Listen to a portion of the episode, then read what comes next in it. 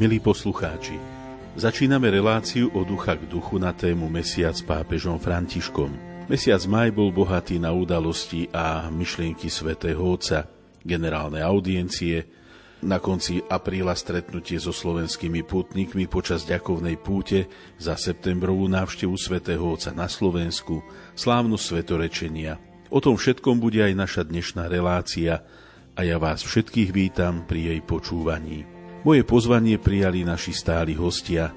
Marian Bublinec, farár v Krupine. Vítaj, Maroš. Ďakujem pekne. A Jan Vigláš, pedagóg kňazského seminára v Nitre. Vítaj, Janko. Ďakujem aj ja. Pokojný a požehnaný večer vám, vážení poslucháči, prajú tvorcovia dnešnej relácie. Hudobná redaktorka Diana Rauchová, majster zvuku Marek Rimovci a reláciou vás bude sprevádzať Ján Krajčík. Vybral som sa v noci na stretnutie s tichom. Pomaličky myslo mesto za taxíkom. Cesta bola mokrá, pole tmavo spala. Vystúpil som z auta, ticho tam už stálo. Po šarpaných šatách pod jesennej noci Chodil som s ním bez slov, sklonený a bosý. Tak som k ránu kráčal, plný toho ticha. Počúval som život, ako zo mňa dýcha. Počúval som vietor, ako lístie ráta. Pýtali ma stromy ako svojho brata.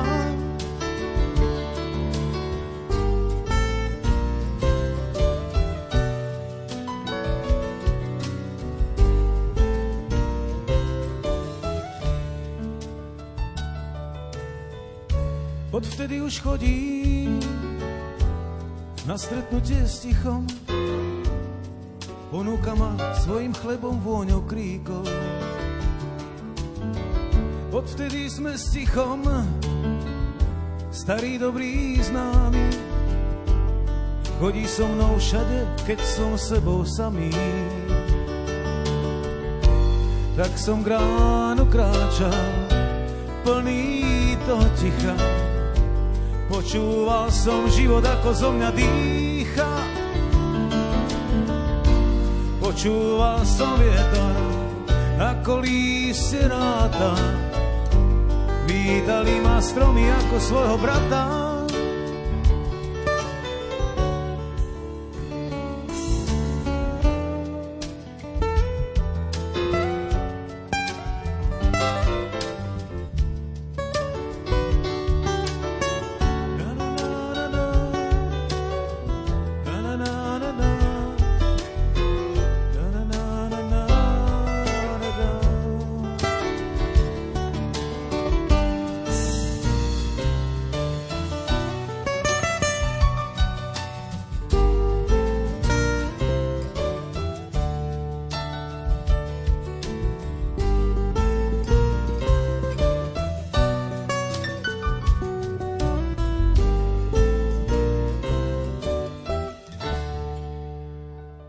Vážení poslucháči, prvý blok našej relácie budeme aj dnes venovať dokumentu svätého otca Františka. Spoločne uvažujeme nad encyklikou Fratelli Tutti, všetci bratia, ktorú pápež František podpísal v Asisi pri hrobe svätého Františka v roku 2020. Dnes otvárame druhú kapitolu. Bod 56 má názov Cudzinec na ceste. Janko, v tomto bode pápež František uvádza druhú kapitolu a potom pokračuje pod titulom Súvislosti a to sú body 57 až 62.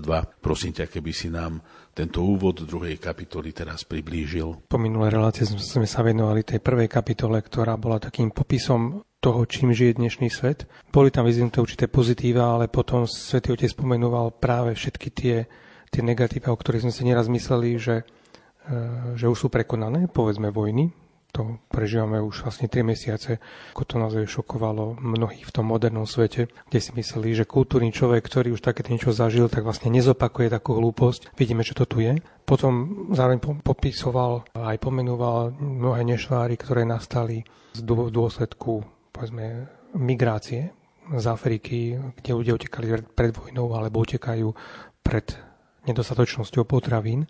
A potom sa zameral aj na digitálny svet, že nastala, nastala nová éra komunikácie a už až také úplne ilúzie toho, ako, ako tá komunikácia pomôže k väčšiemu bratstvu, dokážeme prekonať vzdialenosti a zároveň sa ukázalo toľko nástrach, e, toľko agresivity, nenávisti, dezinformácií. Takže to bola vlastne prvá kapitola v, tej, a v tých ďalších sa Svetotec vlastne snaží nájsť nejaké línie, ale skôr nejaké línie toho, ako, ako pokračovať ďalej v tomto svete. A skôr než k tomu príde, tak túto druhú kapitolu chce venovať analýze a zamysleniu sa nad e, podobenstvom milosrdnom Samaritánovi. Preto to má názov táto kapitola Cudzinec na ceste. Všetky tie súvislosti, o ktorých potom bude hovoriť, tak sa vlastne odvíjajú od tohto, aby dal taký biblický základ tomu, čo, o čom chce hovoriť ďalej v tejto svojej encyklike, ktorá je zameraná na to, že všetci sme bratia. A práve toto podobenstvo je také naozaj veľmi, veľmi výstižné, pretože Svetotec to na začiatku znovu ho celé vlastne prerozprával. Vieme, že, že to podobenstvo Ježiš povedal vtedy, keď za ním prišiel akýsi znalec zákona. Dnes, keď povedali právny expert, kde sa pýtal na to, že ktoré prikázanie je, je najväčšie v zákone. Zároveň niektorí sa pýtajú aj to, že čo majú robiť, aby boli dedičmi väčšinou zákona. Čiže tieto otázky sa najčastejšie točili práve od od zákonníkov, od právnych expertov na, na, to, na to vlastne vtedy Ježiš povedal toto podobenstvo, lebo tento zákonník sa opýtal vlastne tak, kto je môj blížny keď je Ježiš povedal, že milovať budeš pána, svojho Boha, celého svojho srdca a blížneho ako seba samého, tak vlastne ako dobrý právnik sa, sa spýta, kto je blížny, aby som mal presne vymedzenú definíciu toho. Svetý Otec neskôr vysvetľuje,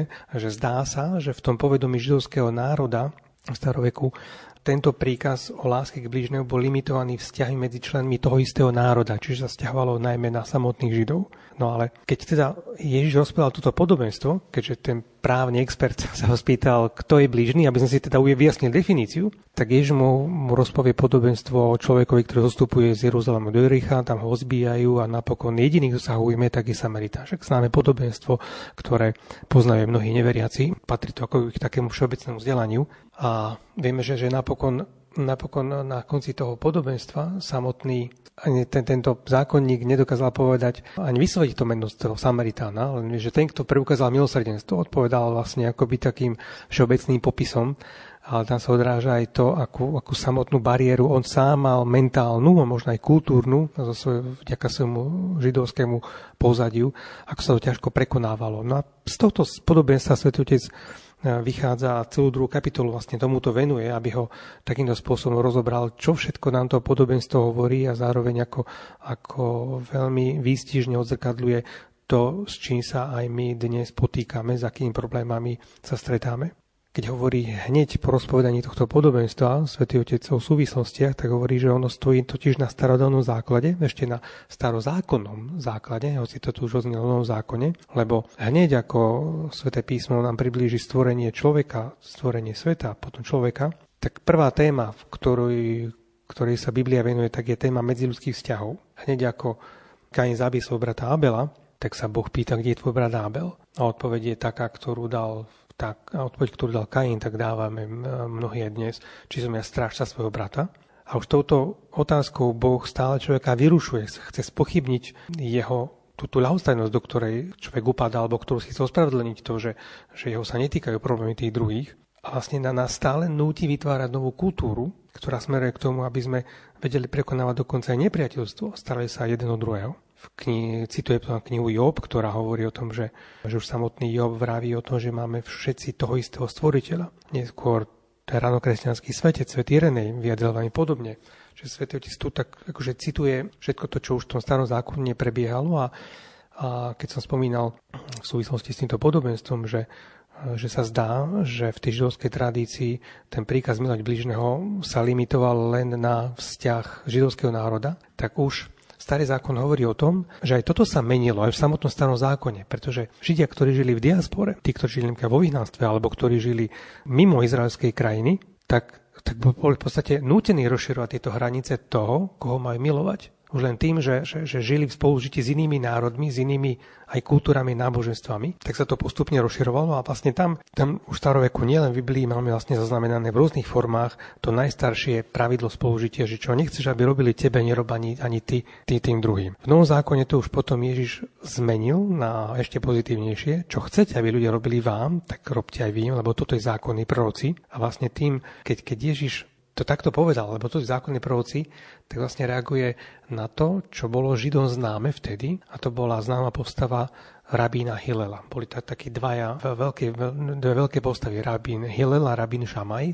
Už Ježových časov boli dvaja mŕtvi, ale aj rabínske školy sa odvolávali práve na týchto dvoch zakladateľov. Často medzi sebou viedli akoby aj také akademické dišputy, akademické spory. Ale práve od Hilela je zaznamenaný výrok, že čo nechcete, aby robili vám, nerobte ani vy im, lebo toto je zákonný proroci, všetko ostatné komentár. A keď Ježiš povie, že všetko, čo chcete, aby ľudia robili vám, robte aj vy im, lebo toto je zákonný proroci, tak vlastne reaguje na to, čo bolo vtedy u Židov známe, že to bol veľmi známy výrok ich slávneho rabína Hilela. A ďalej Svetotec pokračuje, že, že naozaj aj, aj celý starý zákon má má veľmi silné základy na to, aby sme aj iných ľudí, nielen príslušníkov tých našich či už to náš národ alebo naše náboženstvo vnímali ako blížnych a odoláva sa práve na to, keď Izrael žil ako cudzinec v Egypte. Tam máme naozaj niekoľko, niekoľko tých výrokov a on je dobre si ich pripomenúť, pretože práve dnes, keď máme tisíce utečencov či odidencov z Ukrajiny u nás, podobne to v Polsku, v Česku, v Maďarsku, že celá ako Európa je momentálne poznačená vojnou, tak e, samotný Boh kládol Izraelitom na srdce, už keď prišli do, prišli do slubenej zeme, že cudzinca nebudeš upádať a, napádať a utláčať, veď sami ste boli cudzincami v egyptskej krajine. Nebudeš utláčať cudzinca, sami viete, ako mu to padne, veď aj vy ste boli cudzincami v egyptskej krajine. Ak sa bude u teba zdržovať cudzinec, neutláčaj ho, nech je medzi vami ako domorodec. Miluj ho ako seba, veď vy ste boli cudzincami v egyptskej krajine a keď budeš oberať svoju vinicu, nepozbieraj posledné strapce, ale, ostaň, ale ostanú cudzincovi, sirote a vdove. Pamätaj, že aj ty si bol otrokom v Egypte. Podobne nový zákon hovorí o tom, že celý zákon sa splňa v tom jedinom slove a to je milovať budeš bližného ako seba samého. Svetý Ján hovorí, že kto miluje svojho brata, ostáva vo svetle, nie preň pohoršením. No a kto nemiluje brata, ktorého vidí, nemôže milovať Boha, ktorého nevidí. Čiže to máme nový zákon, hneď novozákonné spisy, tie prvé, potom tie posledné novozákonné spisy alebo tie, už písal svätý Pavol, teda tie zase práve že napísané ešte skôr než Evanielia, tak už svätý Pavol napomínal svojich učeníkov, aby nevytvárali uzavreté izolované skupiny. Vieme, že tam boli bolo už napätie medzi kresťanstvom židovstva a kresťanmi z pohanstva. Zároveň aj medzi tými kresťanmi z pohanstva boli určité rozdiely, ak boli niektorí otroci, ďalší boli trošku zámožnejší. Že aby sa už tam nevytvárali aj medzi samotnými kresťanmi nejaké také uzatvorené, izolované skupiny, alebo dneska by sme povedali tak moderne, že taká vlastná bublina, že okruhle len tých našich. celý tento daný kontext tohto podobenstva starozákonných spisov alebo výrokov pomáha pochopiť tú základnú hodnotu podobenstva o dobrom Samaritánovi, že láske nezáleží na tom, či zranený brat pochádza odtiaľ alebo od inakiaľ. Takže toto je taký, taký úvod a okolo celého tohto podobenstva sa budeme ešte točiť alebo budeme sa o ňo opierať v celej to druhej kapitole. Takže toto je ten základ, vďaka ktorému svetu chce hľadať, hovorí, že nejaké to svetlo z toho východiska, ktoré nám podal súčasný svet, ktorý pomenoval v tej prvej kapitole. Ďakujem ti, Janko.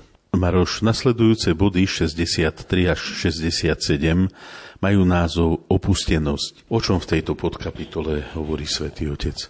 Svetý Otec rozvíja tému, ktorú už Janko tak začal a spom- teda spomenul o podobenstvo o milosrdnom Samaritánovi a kde už tak konkrétne prechádza k tomu, že poukazuje na tento príbeh, ktorý nám na jednej strane je dobre známy, na druhej strane každé slovo písma svätého nad ním môžeme rozmýšľať do nekonečna nad Božím slovom a vždy objavujeme nové a nové rozmery. Takže aj tu máme príbeh, v ktorom vieme, že človek padol do rúk zbojníkov, okolo išli osoby najskôr, ktoré mali dôležité funkcie spoločnosti, ale v srdci nemali lásku k tomu spoločnému dobru a neboli schopné obetovať pár minút preto, aby pomohli zranenému alebo aspoň aby pomohli hľadať pomoc nejakú. A ten posledný, teda ten Samaritán sa zastavil a v prvom rade mu daroval svoju blízkosť, teda priblížil, stal sa blížnym, priblížil sa k nemu, ošetril ho vlastnými rukami, z vlastného vrecka zaň zaplatil, postaral sa o ňo, ale predovšetkým mu dal to najdôležitejšie, na čo tak veľmi žgrlošíme, a doslova hovorí Svetý Otec v tomto dnešnom svete, dal mu vlastný čas. Teda dal mu to na jednej strane žgrlošíme, na druhej strane ten čas vieme premárniť naozaj mnoho razy pri hlúpostiach a zlúpostiami, ale keď by sme ho ten čas mali venovať niekomu takému ktorý to fakt potrebuje, tak vtedy, vtedy ten čas nemáme a potom si vieme sadnúť možno, že napríklad k internetu a presurfovať tam 2-3 hodiny bez problémov.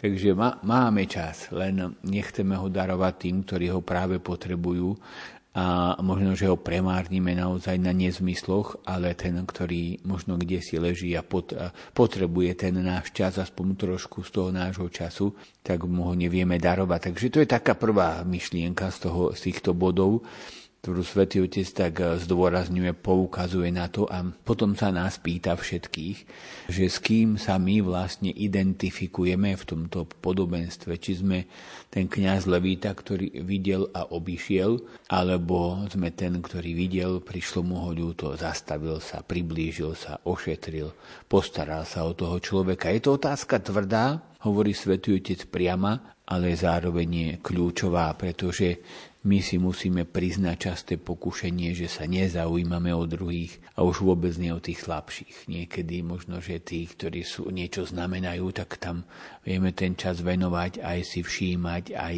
sa tak vtierať do ich pozornosti, ale možno, že ten, ktorý naozaj nič neznamená a je od nás oveľa slabší a biednejší, tak tak sme si zvykli na to, že sa odvrátime od neho, odignorujeme tú jeho situáciu. Na ulici možno vidíme tieto situácie vtedy, keď niekoho napadnú a ľudia alebo my utekáme, niekedy, nedaj Bože, niekto zrazí to niekoho autom, ale on nečaká alebo ani ne, utečie jednoducho, nechce mať problémy. Je to rozšírený životný štýl obrácať sa k biedným a k bolesti vlastne chrbtom. A myslím si, že to je stále aktuálne aj u nás na Slovensku, že no, o tom nakoniec často sa rozprávame, hovoríme o tých veciach, že máme najskôr eufóriu pomáhať tým, ktorí potrebujú pomoc, potom po čase, po dosť krátkom čase tá eufória prejde a už vlastne nie, na niekoho pozeráme ako na toho, kto nás tu otravuje. Je to náročné, nie je to ľahké pomáhať takto ľuďom, ani to člo, nechceme zľahčovať. Aj na, na, na druhej strane to svätý Vincent už často zdôrazňoval aj tým svojim e, následovníkom, aj dcerám, kresťanské lásky, že od toho biedného, chudobného sa často nedočkajú vďačnosti, lebo radi pomáhame, keď ten človek prejaví aspoň trošku vďačnosti, že ale mnoho razy e, aj tým, aj tým ktorí slúžia, ten, ten človek vynadá a nepríjme možno tú službu a to je vtedy ešte oveľa náročnejšie a oveľa ťažšie a, a vtedy vlastne sa ukazuje tá naša láska. Samozrejme, ktorá musí byť tiež premyslená, múdra, nemôže to byť rozhadovanie, ale také premyslená, taká správna pomoc. Teda je to vždycky také nové, nové pozvanie, aby sme tak na novo, znovu a znovu videli ľudí, ktorí sú okolo nás a vlastne si tak uvedomili, že život nie je čas, ktorý plinie, ale je to čas, ktorý máme na to, aby sme sa stretávali. To je taká veľmi pekná myšlienka, nie je to čas, ktorý plinie, že jeden rok, druhý rok. A, a koľko som sa vedel stretnúť e, s druhými ľuďmi a aké, aké boli tie stretnutia. Takže je to taká e, dôležitá vec e, vyzdvihnúť takú tú základnú voľbu, ktorú potrebujeme uskutočniť, teda takéto nasmerovanie sa na pomoc človekovi na to, aby sme, aby sme dokázali pomáhať a voči, voči toľkej bolesti, aby sme potom aj v tých konkrétnych prípadoch vedeli, vedeli výjsť v. Teda to podstatné je, aby sme sa nasmerovali tým správnym spôsobom a tým správnym smerom, že pozerať sa na ľudí ako na tých, ktorí možno potrebujú moju pomoc a aby bolo takto takéto životné nastavenie. A potom uh, zbadáme ľudí konkrétnych, ktorí naozaj tú pomoc potrebujú a vlastne vyísť ním e, s tým, že im chceme pomôcť a chceme, chceme vlastne tak e, naozaj nasledovať toho Samaritána, ako pán Ježiš povedal, choď a rob podobne aj tomu, ktorý sa ho na to pýtal. A podstatné je, že Treba to povedať otvorene, hovorí svätý Otec, že sa nechceme uspokojiť s učením abstraktných ideálov, teda abstraktné reči o tom, ako je všeobecné, ako je dobré, ako je to dôležité, ale keď príde konkrétna situácia, tak už vlastne e, nevidíme, ne, ne, nevieme, nechceme, ale tých, tých rečí vieme, že okolo nás je veľmi veľa takých, ktorí sú veľmi pekné, veľmi vzácne, ale ako hovoria tak bežne ľudia, potom už ten skutek gutek, gutek, že už príde situácia, keď by sme mali čosi spraviť, ale ostáva to pri tých takých pekných rečiach, ktoré mnoho razy nikomu, a teda absolútne nikomu nepomôžu. To nás musí rozhorčovať až tak, hovorí svätý Otec, že sa vzdáme svojho pokoja, aby sme sa dali vyrušiť ľudským utrpením. Ďakujem ti, Maruš. Dáme si teraz hudobnú prestávku.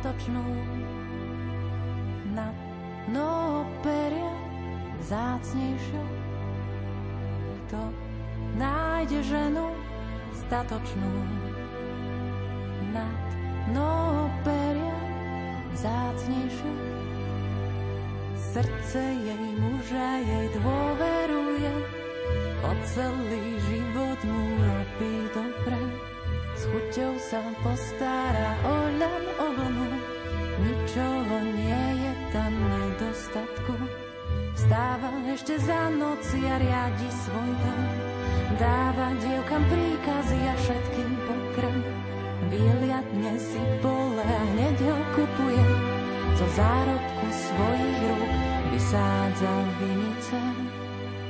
Je ako loď kupecká, chlieb svoj prináša zďaleka. Je ako loď kupecká.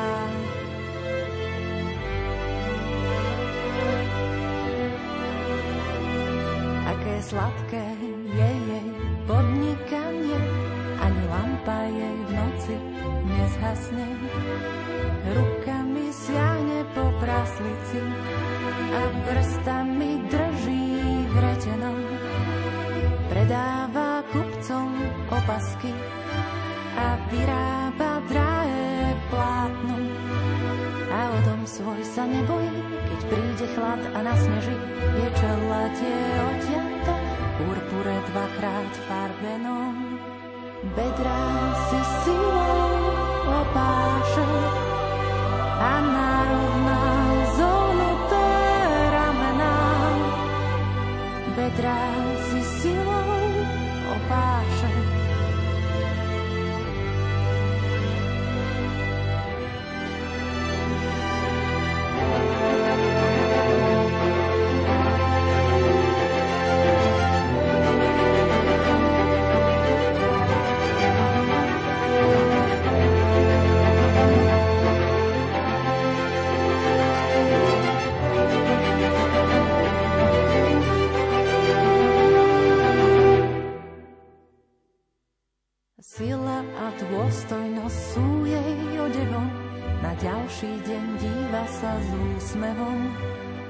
vysloví slova múdrosti, na jazyku má zákon milosti. Dlaň otvára k núdznemu a ruku vystiera k biednemu. Jej manžel je povestný na vôkol, keď sa dá so staršími krajiny. Jej synovia vstanú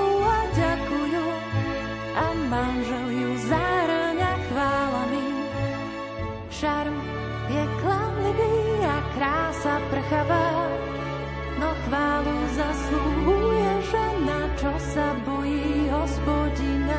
Šarm je klamlivý a krása prchavá. No chválu zaslúhuje žena, čo sa bojí hospodina šar. Je chladlivý a krása prchavá.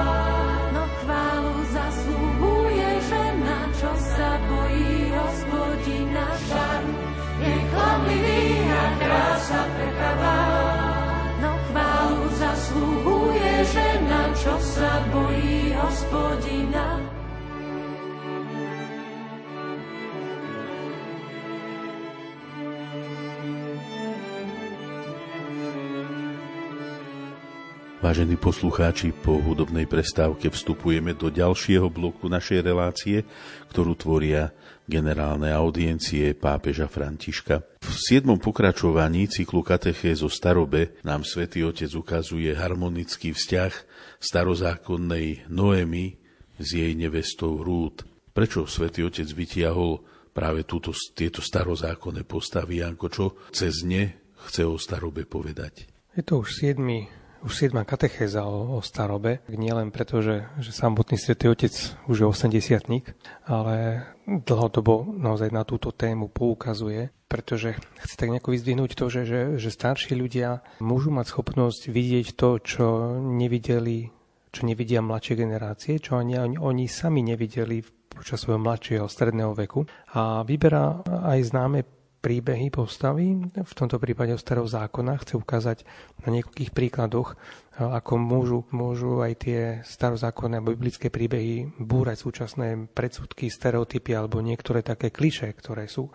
A práve kniha Rúd je je naozaj krásna kniha, hovorí o nej ako klenot Biblie, poukazuje na krásu rodinných vzťahov, ale poukazuje aj na, na veľmi dramatické okolnosti, v ktorých sa aktéry tejto knihy ocitli. Vieme, že, že Noémi bola, bola židovka, ktorá sa v dôsledku neprázdnych okolností vysťahovala zo svojej krajiny, so svojím manželom, aj so svojimi synmi. A tí sa v cudzej krajine oženili vlastne s Moabčankami alebo s Moabkami. Ale napokon títo aj zomreli manžel, zomreli títo synovia vlastne v cudzine.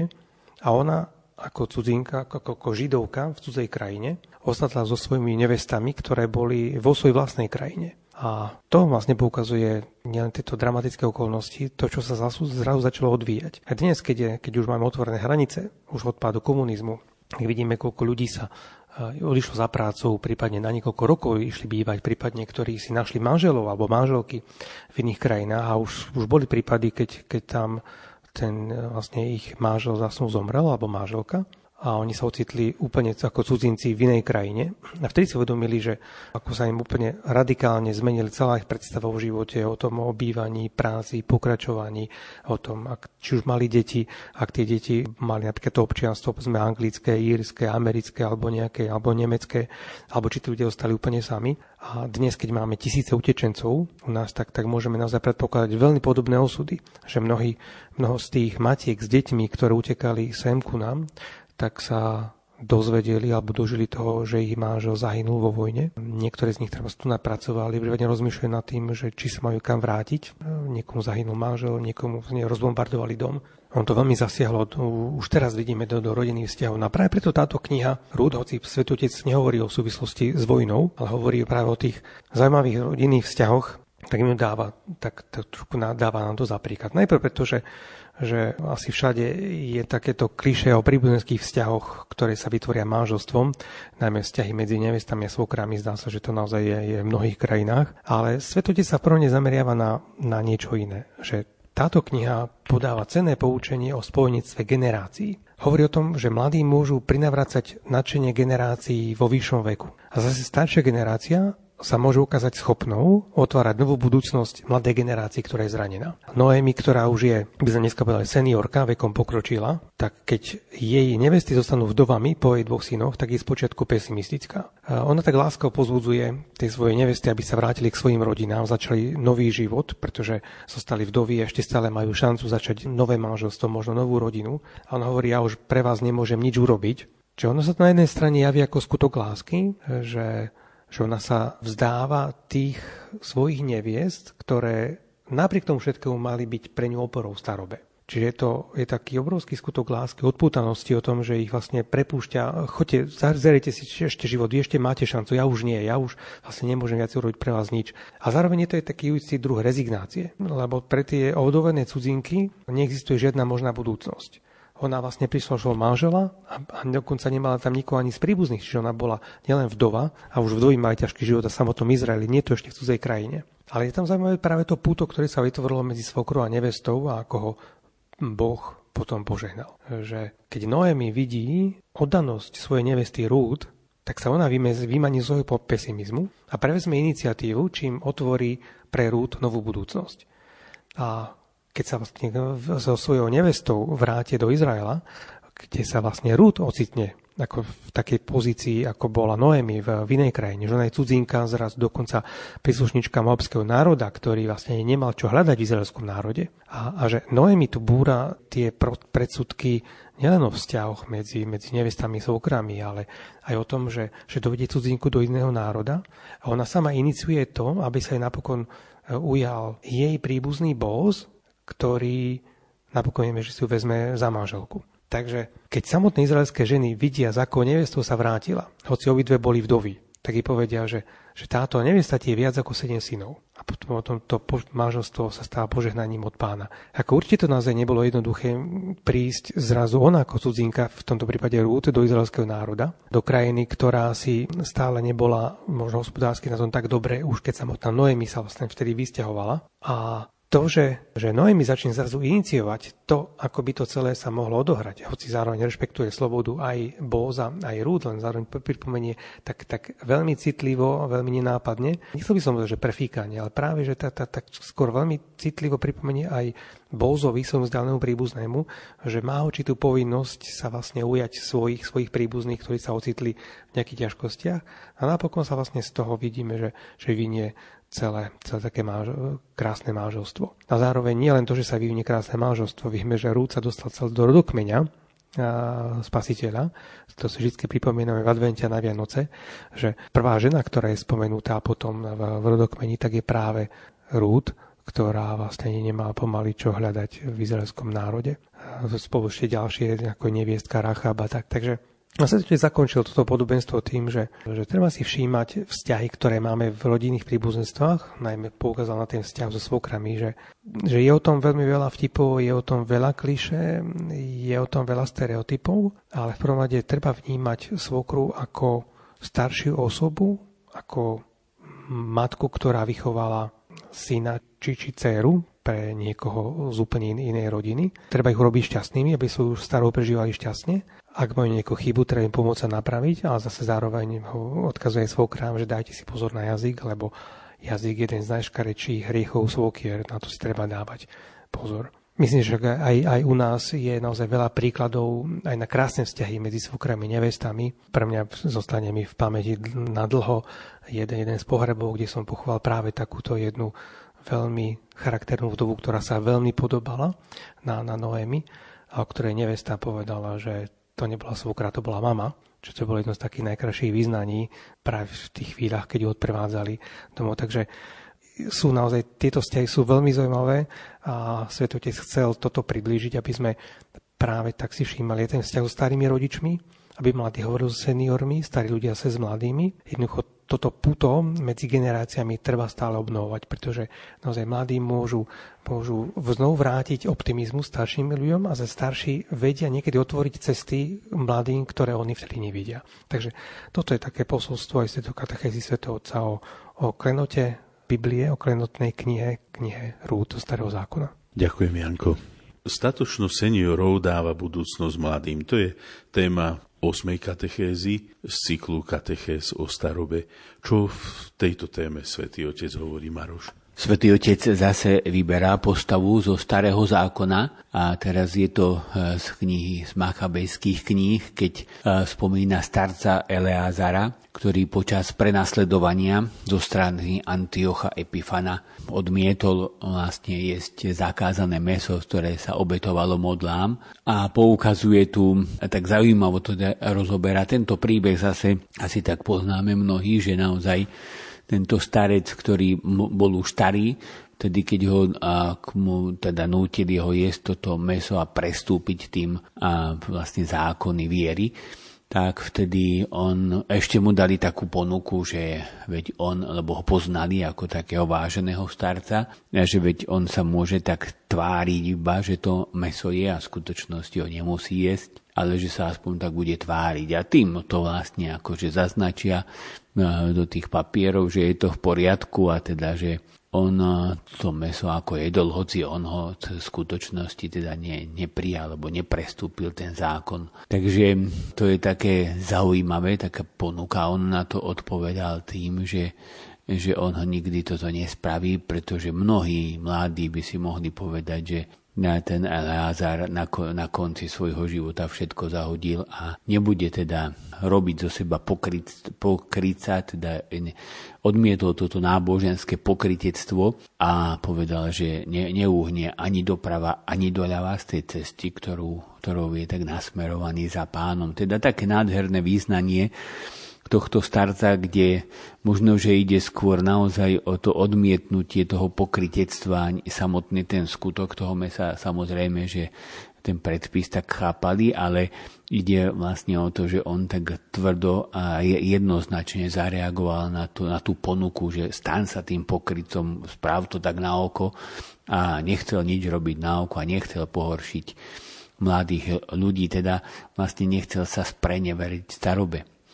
Svetý Otec hovorí, že toto je odkaz pre nás všetkých, ktorí nie, pre, pretože sa ocitáme v situácii, keď tak veľmi pekne to pomenoval, že na svoju vieru alebo nás chcú tak dotlačiť zo strany tých kultúrnych, niekedy prenasledovateľov a dobyvateľov, chcú nás dotlačiť k tomu, aby sme brali svoju vieru ako archeologický nález, alebo nejakú starú poveru, alebo nejaké staré zvyky, ktoré možno dodržať, niekedy aj nemusíme dodržať a tu, tu sa myslí samozrejme nie na tie ľudské predpisy, ale tu sa myslí na, na tie božie veci, na tie božie predpisy osobitne na to, vlastne na to pokrytectvo. Čiže vlastne starec Eleazar žil dôsledným podľa svojej viery a vyhol sa jednoznačne k tomu, aby niečo predstieral, aby nejakým vonkajším kým nejakým správaním e, dal, ukazoval niečo a vo vnútri zase iné a preto je táto staroba, táto staroba a to je dôležité.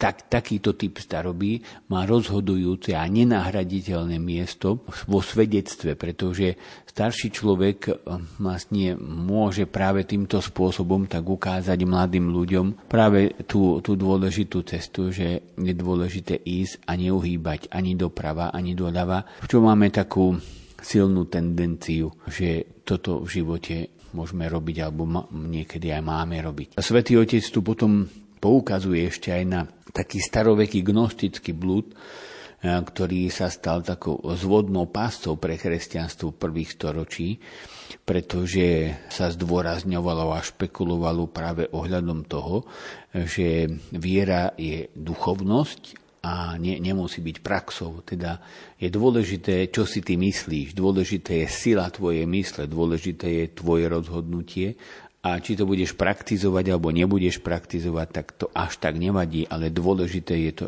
to je to tvoje presvedčenie. A na druhej strane samozrejme, že každý ten blúd má aj čosi také nejaké pravdy, že keby človek zase uskutočňoval niečo a nevedel by prečo, že by mal, mal by som iba prax, čo tiež veľmi často sa s tým stretávame, mám nejakú prax náboženskú a ja neviem prečo ani chodím do toho kostola, neviem prečo na sveté príjmanie, neviem prečo sa prežehnávam, neviem prečo si pokľaknem, len Čiže robím veci bez toho, aby som vedel prečo, teda bez tej myšlienky, to je tiež zle. Čiže sme tu ako medzi dvomi takými extrémami. Jeden extrém je to, že viem prečo, chápem to, ale prečo by som mal dať tomu nejakú formu životnú, veď hlavná vec, že to mám v mysli a vo svojom nejakom presvedčení a mo, istým spôsobom si môžem robiť, čo chcem. Druhý extrém je, že nechápem, neviem, ale robím a to je teda tiež zle. A tento starec, Eleazar bol príkladom toho, ktorý chápe, rozumie tým veciam, rozumie tomu, čo je dôležité pre vieru, rozumie, že prečo to robím a zároveň to ale aj spravím, aj keď by ma to malo stať život. Teda spojenie týchto dvoch vecí je to najdôležitejšie a práve tým rozdelením týchto dvoch vecí sa stráca sila viery aj sila svedectva, spojením toho, že viem, prečo robím a sa snažím to aj robiť vo svojom živote, tak to je to, je to čo nám chýba, ale čo má zároveň takú tú najväčšiu, najdôležitejšiu silu. Teda nie bezduché praktizovanie nejakých noriem, ale ani nie iba vedomosti, chápanie, rozumieme, bez toho, aby sa to tak do svojho života prejavilo. Teda viera si zaslúži, naša viera si zaslúži úctu a rešpekt až do konca. Viera zmenila náš život, očistila náš úmysel, naučila nás kláňať sa právému Bohu. Je požehnaním pre všetkým, ale musí to byť celá viera, nie iba jej časť. Teda nie iba jedna, alebo jeden, alebo druhý extrém, o ktorých sme hovorili. A svätý Otec to zakončil takou, takou výzvou a vlastne ku všetkým starým ľuďom aj k sebe samému, pretože on sa tam samozrejme už tak zahrňa. Drahí bratia, starší bratia sestry, nechcem povedať starci, patríme do tej istej skupiny, prosím, pozerajme sa na mladých, pozorujú nás, nezabúdajme na to. Pripomína mi to nádherný povojnový film, ktorý sa volá Deti sa na nás dívajú a to isté môžeme povedať o mladých ľuďoch. Mladí ľudia sa na nás dívajú a naša dôslednosť aj dôstojnosť im môže otvoriť nádhernú cestu do života. A naopak pokrytectvo spôsobí veľa škody. Modlíme sa jeden za druhého, nech Boh požehná všetkých nás, starých ľudí. Ďakujem ti pekne. Dáme si teraz hudobnú prestávku. Ja nestretol som chlapa, čo z otca muža urobil. Viem, že nebyť jeho, môj život by sa nezrodil. Preto dúfam, že som aspoň z časti ako on. Vo vnútri skromný človek a v hlave šampión. Ja nestretol som chlapa, čo z otca muža urobil. No pokúšam sa chápať, odkiaľ mal vždy toľko síl. Pevne kráčať, dýchať vzduch a spievať z plných pľúc. Všetky krásy tohto sveta s láskou vnímajú. Čo muž vedieť má, nie je náhoda. To všetko otec syna naučí. Oh. Ja nestretol som chlapa, čo z otca muža vystrúhal. Oh. Naučil ho byť sa po nociach sa oň ho bál. Vravel, na čo ti je život, keď bojíš sa ho žiť. Hmm, veď aj tak bude všetko, len tak, ako má byť. Oh, oh, oh, čo muž vedieť má,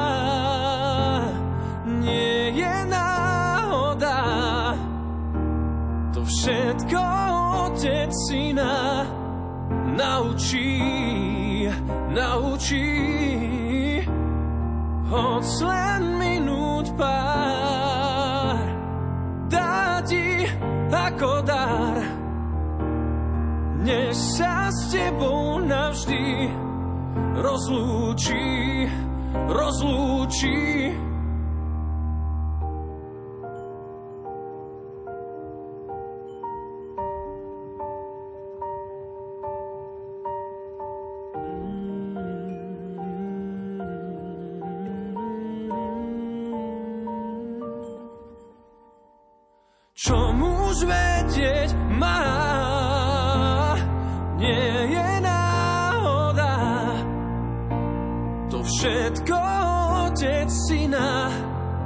Naučí, naučí. Hoď len minút pár dá ti ako dar. Než sa s tebou navždy rozlúči, rozlúči. Vážení poslucháči, počúvate reláciu od ducha k duchu na tému Mesiac s pápežom Františkom a po hudobnej prestávke pokračujeme v bloku generálnych audiencií. Ďalšia katechéza z cyklu o starobe hovorí o tom, že najväčším bohatstvom seniorov nie sú peniaze, ale dobro. Janko, prosím ťa, keby si nám túto tému svätého Otca teraz priblížil. V tejto katechéze vyzdvihol ďalšiu nádhernú postavu starého zákona a ďalšiu krásnu ženu, to je Judita. V tých predošlých kategóriách sme počuli o Rúd a Noémi, krásne postavy a toto zase ďalšia nádherná žena, ktorá je známa predovšetkým tým, že, že ona ako mladá a pritom cnostná židovská vdova vďaka svojej viere, vďaka svojej kráse, ale aj vďaka svojmu dôvtipu zachránila mesto Betúlia a symbolicky aj celý judejský ľud pred obliehaním generála Holoferna, čo bol generál asierského kráľa Nabuchodonozara, babylonského pánovečného pohrdavého nepriateľa Boha. A vieme, že práve vďaka tomu sa Judit stala aj predobrazom Panny Márie, ženy, ktorá zachránila ľud pred nepriateľom, čiže tam treba vidieť aj celú tú symboliku, ale sa to nechce tomto prípade rozoberať tento obraz Judity ako predobraz Panny Márie. Skôr sa, chcel zamerať na to, čo nám tak trochu uniká pri čítaní tej knihy, lebo stále ju vnímame ako túto hrdinku. Ale Sveté písmo hovorí, že, že ona vlastne potom, ako zachránila svoje mesto a aj judejský ľud pred týmto asýrským vojskom, tak sa znovu vrátila bývať do svojho mesta, kde prežila nádhernú starobu až do svojich 105 rokov. Čiže to, na čo sa zameriava tá kniha, tak je vtedy, keď bola vdova, ale stále ešte mladá, krásna. Ale v závere knihy, kde sa dožila viac ako 100 rokov, čo je mimoriadným požehnaním, tak prepustila svoju slúžku na slobodu. Dala jej absolútnu slobodu. A Svetotec sa zameral práve na tento záver knihy. Hovorí, že Judita už má viac ako 100 rokov, čo je mimoriadne požehnanie. Dnes to nie je nezvyčajné, že po odchode do dôchodku majú ľudia ešte dosť veľa rokov života pred sebou, ale zároveň si ich to často hneď sprevádza otázkami, že ako vlastne využiť ten čas, ktorý dostanú takto vlastne akoby do daru, koľko rokov môžu ešte vlastne využiť vo svojom živote, môžu napríklad rásť. No vekovo určite automaticky, hovorí Svetý Otec, a zároveň môžu rásť aj v autorite, vo svetosti, v múdrosti, môžu mať tie svoje svoje roky vyplnené naozaj veľmi činne. A pritom je to zaslúžený, vytužený odpočinok, na čo sa mnohí tešia, ale niektorí zároveň zase práve naopak, že sa nie, až tak veľmi netešia na, na ten dôchodok, lebo je to pre nich zdroj obáv, určitého strachu, ho budem robiť teraz, keď môj život zostane bez toho, čo vlastne naplňalo celý život. U niekoho to môže byť práve spojené aj s obavami z finančnej situácie, keď vedia, že ten dôchodok nebude veľký a že vlastne nebudú môcť sa veľmi zamestnať. Zároveň sa úplne menia vzťahy medzi mladými a staršími. Napríklad už len preto, že dnes sa rodí oveľa menej detí, rodičia sú nieraz vzdialenejší, viac odkázaní na cestovanie, s nepriaznivou pracovnou a bytovou situáciou, čiže že vidíme, že mnoho mladých dneska odíde robiť do zahraničia alebo prípadne do veľkých miest. K starším, k svojim rodičom sa vracajú len niekedy na víkendy, niektorí možno už len, len raz, dvakrát do roka. Niektorí dokonca neplánujú sa vrátiť, ale sa musia vrátiť vtedy, keď tých rodičia ochorejú a vtedy spomínajú, že, že my sme sa vlastne nikdy nie celkom nevedomovali, že, že vlastne naši rodičia niekedy môžu potrebovať našu pomoc. Odchádzali vtedy, keď ešte boli tesne pred dôchodkom alebo často aktívni dôchodcovia, že nemali veľa zdravotných problémov. Potom sa stane, že jeden z nich povedzme ochrnie, má nejakú mozgovú príhodu, prípadne zomrie, sa sa musia vrátiť, postarať sa. Čiže Svetotec normálne hovorí, že normálne musíme preformulovať tradičné spojenectvo medzi generáciami do novej podoby. Lebo dnes to nie je také úplne prirodzené, ako to bolo v minulosti, že aj starí rodičia sa podielali na výchove e, detí tam, kde žili v trojgeneračných domoch. Niekedy sa dnes mladí ľudia zdráhajú dokonca svojim starším rodičom zveriť svoje, svoje deti na výchovu. Iní zase dokonca povedia, a to svetotec tak akože cituje, koho si k tomu to tak povedal s takým ironickým úsmevom, že dnes sa starí rodičia stali dôležitejšími, pretože majú dôchodok. Niekedy to je až také až smutné, niekedy skôr až tragické, že sa normálne v rozpočte mladých počíta s, s dôchodkom starých, že niekedy sa týchto ľudí vezmú k sebe, ale nie v prvom rade, pretože cítia morálnu povinnosť sa postarať o nich, ale práve preto, aby počítali s ich peniazmi. Takže Svetý sa na toto zameriava v tejto knihe, v tejto, v tejto katechéze, keďže pozerá na, na Juditu nie vtedy, keď zažila celú tú svoju slávu, ale vtedy, keď vlastne e, uzatvárala svoj život. No a tak e, Svetý Otec sa hovorí, dáva jeden taký príklad, že tá dôležitá súčasťou povolanie starých rodičov je to, aby boli svojim deťom oporom pri výchove ich detí, lebo ich malé deti sa takýmto spôsobom môžu učiť sile nežnosti a úcte ku krehkosti. E, budú vidieť, že predsa starí ľudia už napríklad nedokážu ísť tak rýchlo, musí im niekedy pomôcť, e, nie sú možno takí prúžni. A pre deti je to veľmi dôležité, aby videli, že život naozaj nebude vždy len rozkvet, dynamika, beh, stále nadšenie pre niečo iné, ale že tam aj krehkosť. A zase starí rodičia sa takýmto spôsobom učia, že tá nežnosť a krehkosť nie sú len znakmi na sklonku života, ale pre, pre mladých to môže znamenať cestu k väčšiemu polúčteniu budúcnosti. Že dokážu byť mladí ľudia oveľa viac vnímavejší na starších. Vezmeme si pozme len takú vec ako bezbariérové vstupy ktoré sa nemôžu týkať len ľudí, čo sú na vozíčkoch alebo o barliach, že už, už starým ľuďom je oveľa ťažšie výjsť napríklad na poschodie. To, čo mladí vybehnú veľmi rýchlo, tak, tak odrazu si práve pri starých rodičoch si môžu všimnúť, že, že, že ani toto nie je taká, taká samozrejmá vec. No a tým, že Judita vo svojej starobe udelila slobodu svojej obľúbenej slúžke, ktorú sprevádzala naozaj celý život, tak je to taký znak starostlivého ľudského prístupu k blízkému človekovi. Že starý človek trochu stráca zrak ten fyzický, ale získava vnútorný pohľad, ktorý sa stáva niekedy veľa prenikavejším, lebo dokáže vidieť srdcom, dokáže vidieť veci, ktoré predtým unikali. No a toto je obrovský dar zo strany starých, e, starých ľudí, že dokážu dávať práve tie také tie duchovné dary dokážu dávať ako dedičstvo, dedič, dedičstvo svoje, svoje dobro. A toto je trošku názov aj tej katechézy, kde zase to pohral so slovíčkami, že pre Juditu nastal čas, keďže bola vdova a nemala deti, zanechať dobré dedičstvo múdrosti, nežnosti a darov pre rodinu a komunitu. Dedičstvo dobra, nie materiálnych dobier. To je v tajničine taká hračka, že bene je dobro a bény sú dobrá. Čiže že nezanechať len majetok, ale možno to nás tak povedať, zanechať dedičstvo dobra, nielen materiálnych dobier. A toto vlastne chce sa tu vyzvihnúť v tejto, v tejto katechéze, že vlastne Judita, ktorá zostala celý život vdovou, nemala deti, na sklonku svojho života odozdala dedičstvo dobra svojej komunite, nielen svojej, svojej slúžke, ale vlastne celej komunite, celému tomu, tomu mestu.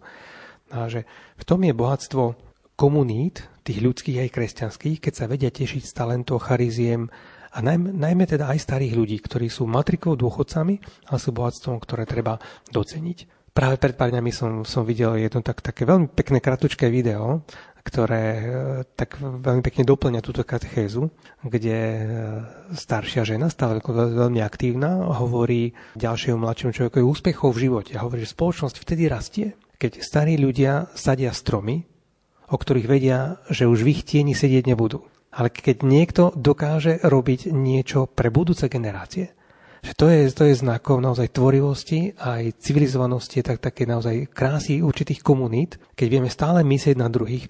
Na, ono sa to krásne prejavuje práve na starých ľuďoch, ktorí stále vedia robiť určité projekty, o ktorých vedia, že my už si toto neužijeme, a robíme to pre budúce generácie. A toto, keď dokážu dozdať tie ďalšie, tak vlastne vďaka tomu spoločnosť rastie. No a my dnes zápasíme s tým, že, že mnoho generácií dnes, ako najmä mladých ľudí, pozerá na to, ako sa zabezpečiť. Dokonca niektorí hovoria o tom, že, že nechcú mať deti, a nehovoria to z dôvodu klimatickej nejakej krízy, a toto dneska zaznieva. Ale niektorí práve preto, že ako mňa totiž nezaujíma, čo bude po mne. A keď niekto povie, keby takto boli na vás mysleli akože vaši rodičia, ten povie, že to je ich problém. Keby ma neboli mali, tak ako nebol by som sa vôbec ani trápil. Ale ako ja som tu a mňa to tiež nezaujíma, čo bude po mne ďalej. No a tá, tá kniha Judita hovorí o tom, že akým obohatení vedia byť, e, vedia byť aj starí ľudia a zase aké, e, o čo sa oberajú komunity, keď starí ľudí vytesnia zo svojich priestorov, pretože sa oberieme aj o iný typ dedičstva, nielen dedičstvo materiálnych dobier, ale hlavne dedičstvo toho, toho duchovného dobra, nežnosti, poznania, múdrosti, ku ktorému starí ľudia môžu dospieť. Ďakujem ti, Janko.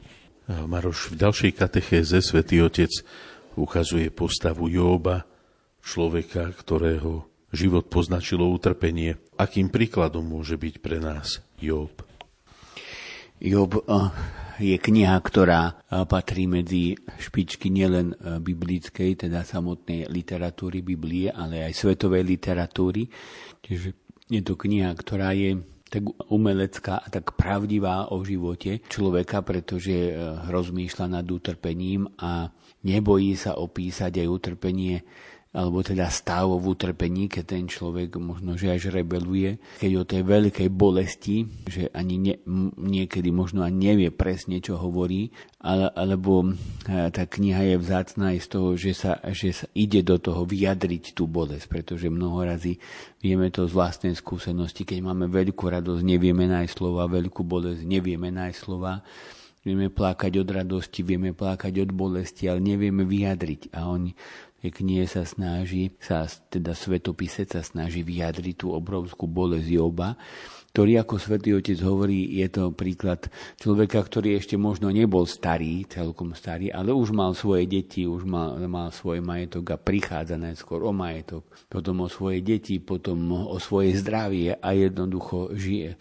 Ostáva úplne, úplne na dne a začne, vyjadruje tú bolesť a odmieta karikatúru Boha, ktorá možno, že bola dosť rozšírená, stále je dosť rozšírená v tom zmysle, že Boh je ten, ktorý ťa iba trestce, navštevuje ťa krížom, ničí ťa, aby si ukázal, že či si naozaj verný a že tak, tak Job odmieta taký, taký, takúto karikatúru Boha, ktorý nie je otcom, ale je nejakým šachistom, ktorý hrá s tebou šachy a skúsim ešte ťa pritlačím, ešte ťa prigniavím a uvidím, čo budeš, čo budeš hovoriť a čo budeš robiť. Teda Job rebeluje proti takémuto Bohu, aj také, takéto predstave Boha, tejto karikatúre, ako to hovorí Svetý Otec a vlastne stále v tom, tej svojej bolesti, tak eh, chápe, aj tak tuší, v podstate môžeme povedať, že tuší, že to tajomstvo Božej nehy je niekde skryté za tým jeho mlčaním. Že, že Boh je iný, ako, ako si ho predstavujeme, ako nám ho predstavujú mnoho razy druhý a že vlastne tak, ako je dobre čakať. Dobre je čakať na to, na to skutočné Božie zjavenie, preto aj vlastne Joby ako skúška viery a požehnanie toho čakania.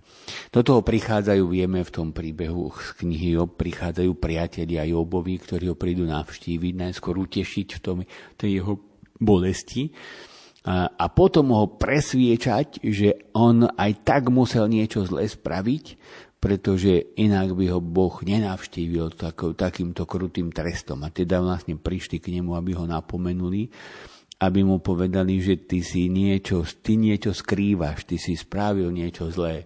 A teraz Boh na to odpovedal takto, Boh má pravdu, Boh ti odpovedá, Boh ťa trestá a ty si to zlo urobil ale nechceš si ho priznať mal by si si ho priznať. Teda istým spôsobom ho takto akoby masírujú a ničia a aj obstále odpovedá, že on nespravil nič zlé, aj keď je človek, ale nespravil nič také, za čo by si nejakým spôsobom zaslúžil takýto trest. A nakoniec do toho vstupuje sám Boh, ktorý potom v podstate vyhreší alebo až chce zabiť tých, ktorí takto zle o ňom rozprávali, tých jeho priateľov, ale môj služobník Job o mne hovoril pravdivo, aj keď hovoril ako, ako rebel a hovoril veľmi tak tvrdo otvorene proti tej karikatúre Boha, ale môj služobník Job sa za vás bude modliť, na neho budem brať ohľad a nepostihne vás súžením, lebo ste o mne nehovorili pravdivo ako môj služobník Job.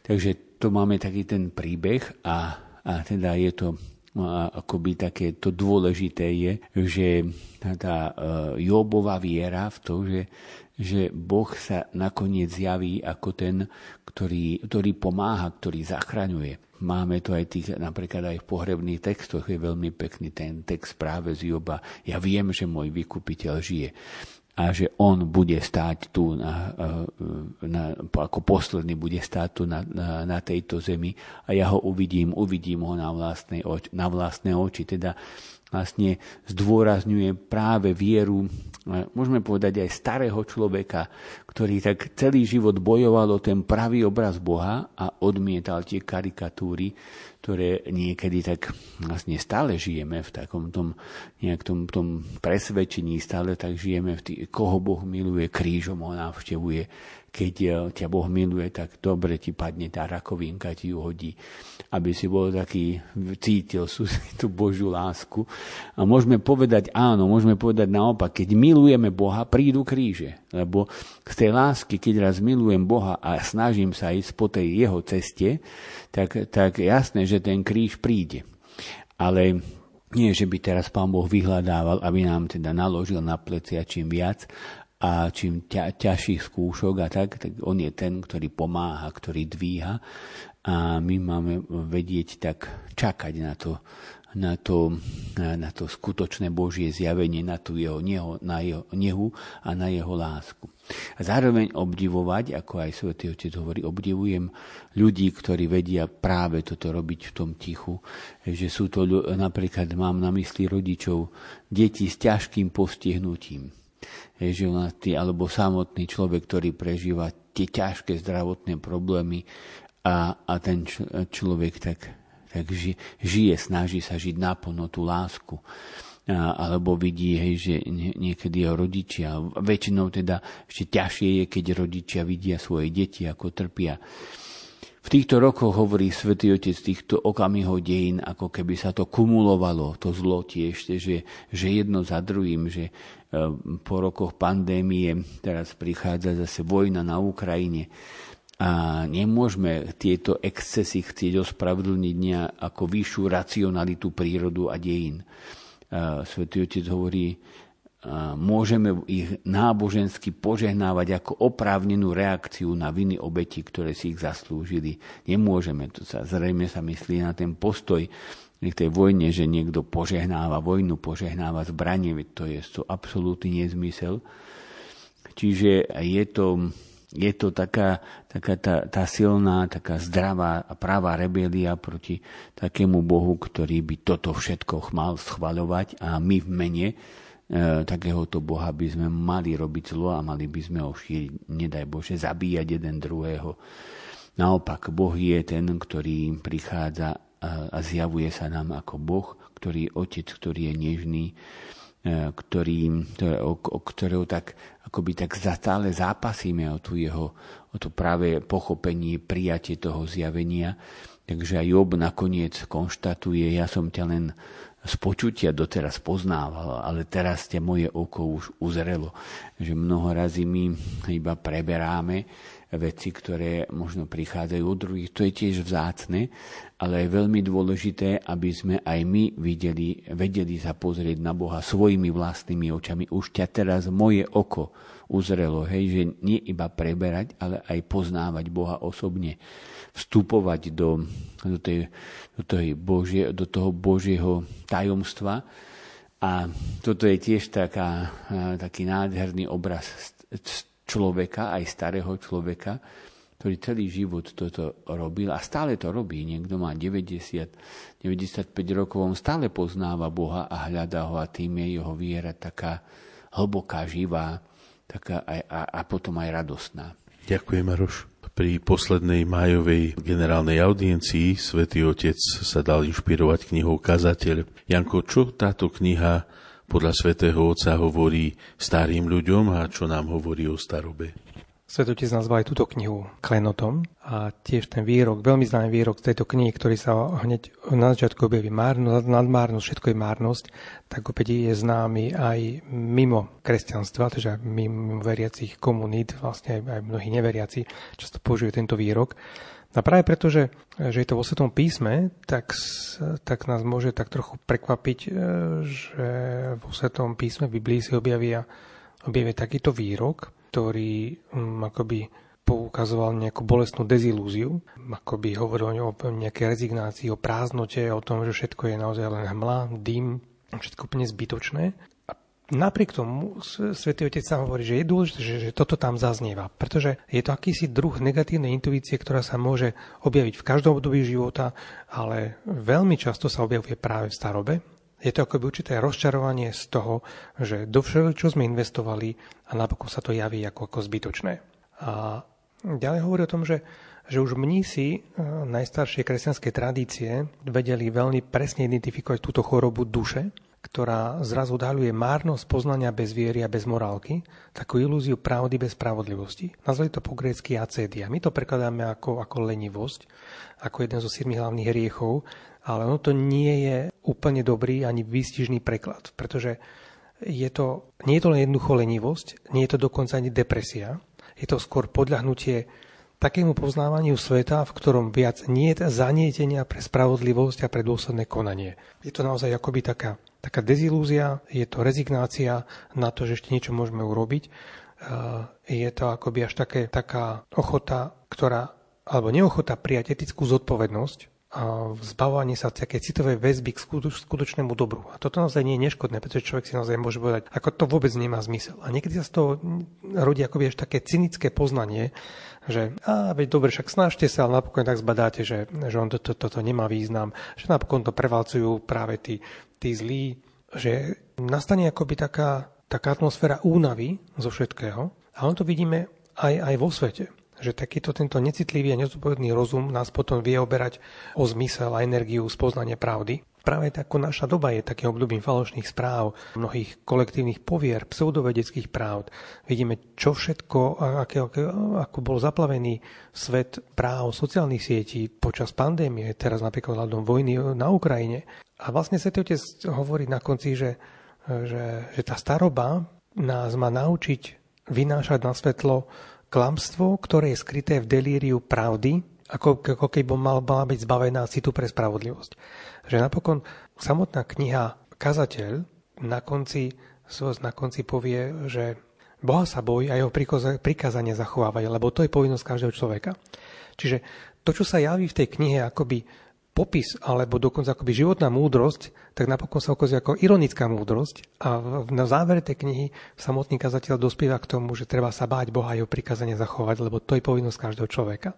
Čiže to, čo sa teda javí ako taký, taký priestor na dezilúziu, ako je potvrdenie toho, že všetko je márnosť, tak napokon vidíme, že toto je určitá ironia, s ktorou sa, sa Sveté písmo samotné pohráva. A preto je sú obrovským darom práve tí, tí seniori, dôchodcovia, starší ľudia, ktorí nepodľahnú takému tomu cynizmu rozumu, ale stále dokážu vidieť zmysel v tom, že, že sa usilujeme obetovať, dodržať prikázania a že vieme investovať do, do dobra, do tých duchovných e, hodnôt a že to nie je len, len nejaké, že to nie sú len slova, ako sme to videli v tej katechéze, povedzme u, u Eleazárovi, ale že to je to niečo, do čo sa človek dokáže vložiť a toto dokáže dozdať ako, ako živý príklad tým, tým ďalším generáciám. Ďakujem, Janku.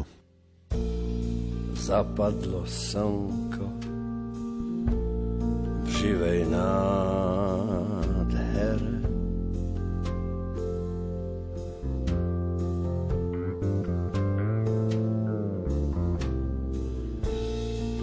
Ani som nemal čas na niečo sa ho pýtať.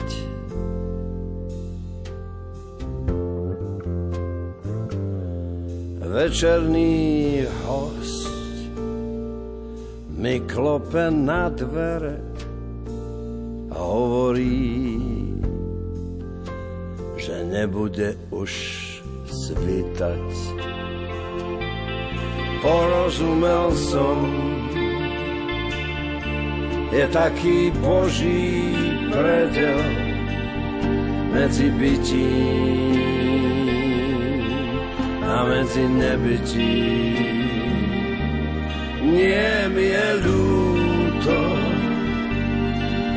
A strach.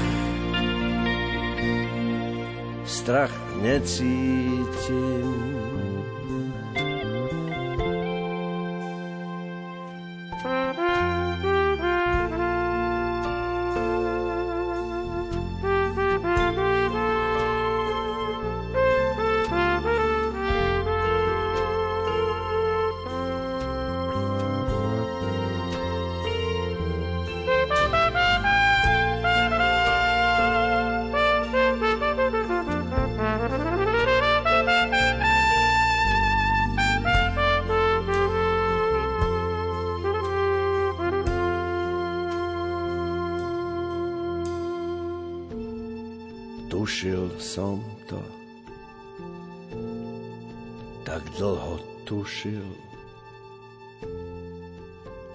napokon Poslednú aprílovú sobotu skupina pútnikov zo Slovenska sa stretla so Svetým Otcom. Boli na púti v Ríme poďakovať za dar návštevy Svetého Otca na Slovensku minulý rok v septembri. Akými slovami sa pápež prihovoril Slovákom? Boli to určite hlavne také spomienky na Slovensko a, a taká vďačnosť aj svätého Otca, bo taká vzájomná vďačnosť za to, že on tu mohol byť. My zase sme vďační, že tu bol s nami a aj vďačnosť za to, že Slováci sa prišli tak ešte stretnúť a poďakovať za túto návštevu do Ríma. Teda je, bolo to také zaspomínanie si a na tú udalosť, ktorú tak máme asi všetci ešte živo tak pred očami. A potom Svetý Otec čo mu tak pozbudil, tak to bolo hlavne k tomu, ako aj tak sám to vyjadril. Keď som prišiel medzi vás, chcel som vás pozbudiť, aby ste kráčali v štýle stretnutia. Teda všetci spolu, mladí, rodiny, starší ľudia, komunity. Že táto kultúra stretnutia sa vytvára tým, že tvoríme harmóniu medzi rozdielnosťami. Teda nemusíme byť všetci rovnakí, ani nemôžeme byť, ani nemáme byť všetci rovnakí, lebo Boh nás stvoril každého ako originály ale je to teda taká možnosť, aby sme vytvorili tú harmóniu, teda darovali svoje dary a zase vedeli prijať toho druhého človeka, tak vás prosím, aby ste príjmali a prosili si Ducha Svetého, a, a, ktorý je tvorcom tejto harmónie. Teda nie je to harmónia tak nejak ľudsky nastavená, ale je to harmónia, ktorá je, ktorá je taká no, tvorená Duchom Svetým. No a aby sme eh, vlastne kdekoľvek eh, sme a kdekoľvek sa pohybujeme, aby sme eh, boli tou soľou, ktorú, ktorú sme ho privítali, teda tá soľ pohostinnosti, ale aj soľ, ktorá chráni pred tou mravnou skazou a hlavne tak vedieť budovať mosty, tak ako Cyril, so svetý Cyril, svetý metod budovali mosty, prichádzali k nám byť zároveň tými staviteľmi mostov a Pana Mária, ktorá osobitným spôsobom je u nás uctievaná, aby vlastne požehnávala našu krajinu. Potom viackrát vyjadril tú túžbu, že by veľmi rád prešiel pomedzi, ale ukázal na nohu, že teraz musí poslúchať lekárov, ktorí mu zakázali chodiť, tak, tak posediačky vlastne prijal tých, eh, ktorí ho mohli pozdraviť, ale tak tá túžba jeho, že tak veľmi rád by som išiel medzi vás, ale teraz sa mi nedá príjm. Aj toto tak, je to pre mňa pokorujúce, ale chcem to obetovať za vašu krajinu. Ďakujem ti pekne.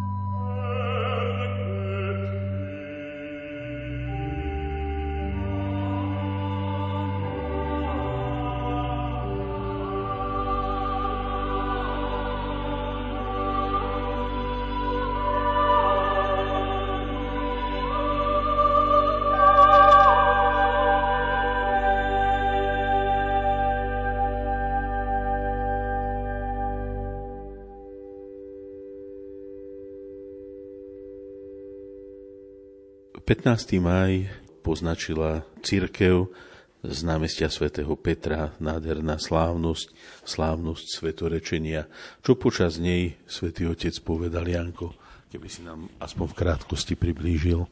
Áno, bolo to opäť e, po dlhom období, to bolo taká, také spoločné slávenie, oslava toho, že Boh svojou milosťou opäť vo viacerých ľuďoch, svetkoch viery, bolo ich 10, z Talianska, Francúzska, Indie, Holandska, Uruguaya, mohol naozaj prejaviť to, že čím sa naozaj človek môže stať, ktorý sa otvorí otvorí Bohu. A on tak ani nechcel v tejto katechéze hovoriť konkrétne o, o jednotlivých týchto hrdinov viery, skôr chcel poukázať na to, že na začiatku nášho bytia kresťanmi nie sú náuky a skutky, ale žasnutie z objavu, že sme milovaní. A to ešte skôr, než my dáme akúkoľvek odpoveď. A keď toto človek objaví, tak to vlastne naštartuje úplne celý proces, ktorý môže sa ukázať potom tak, že môžeme niektorých ľudí dať naozaj ako krásne vzory.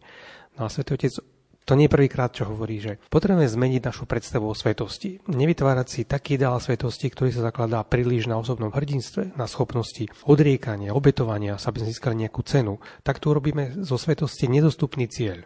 Ale hovorí, že, že svetosť netvorí len niekoľko hrdinských gest, ale veľa každodennej lásky.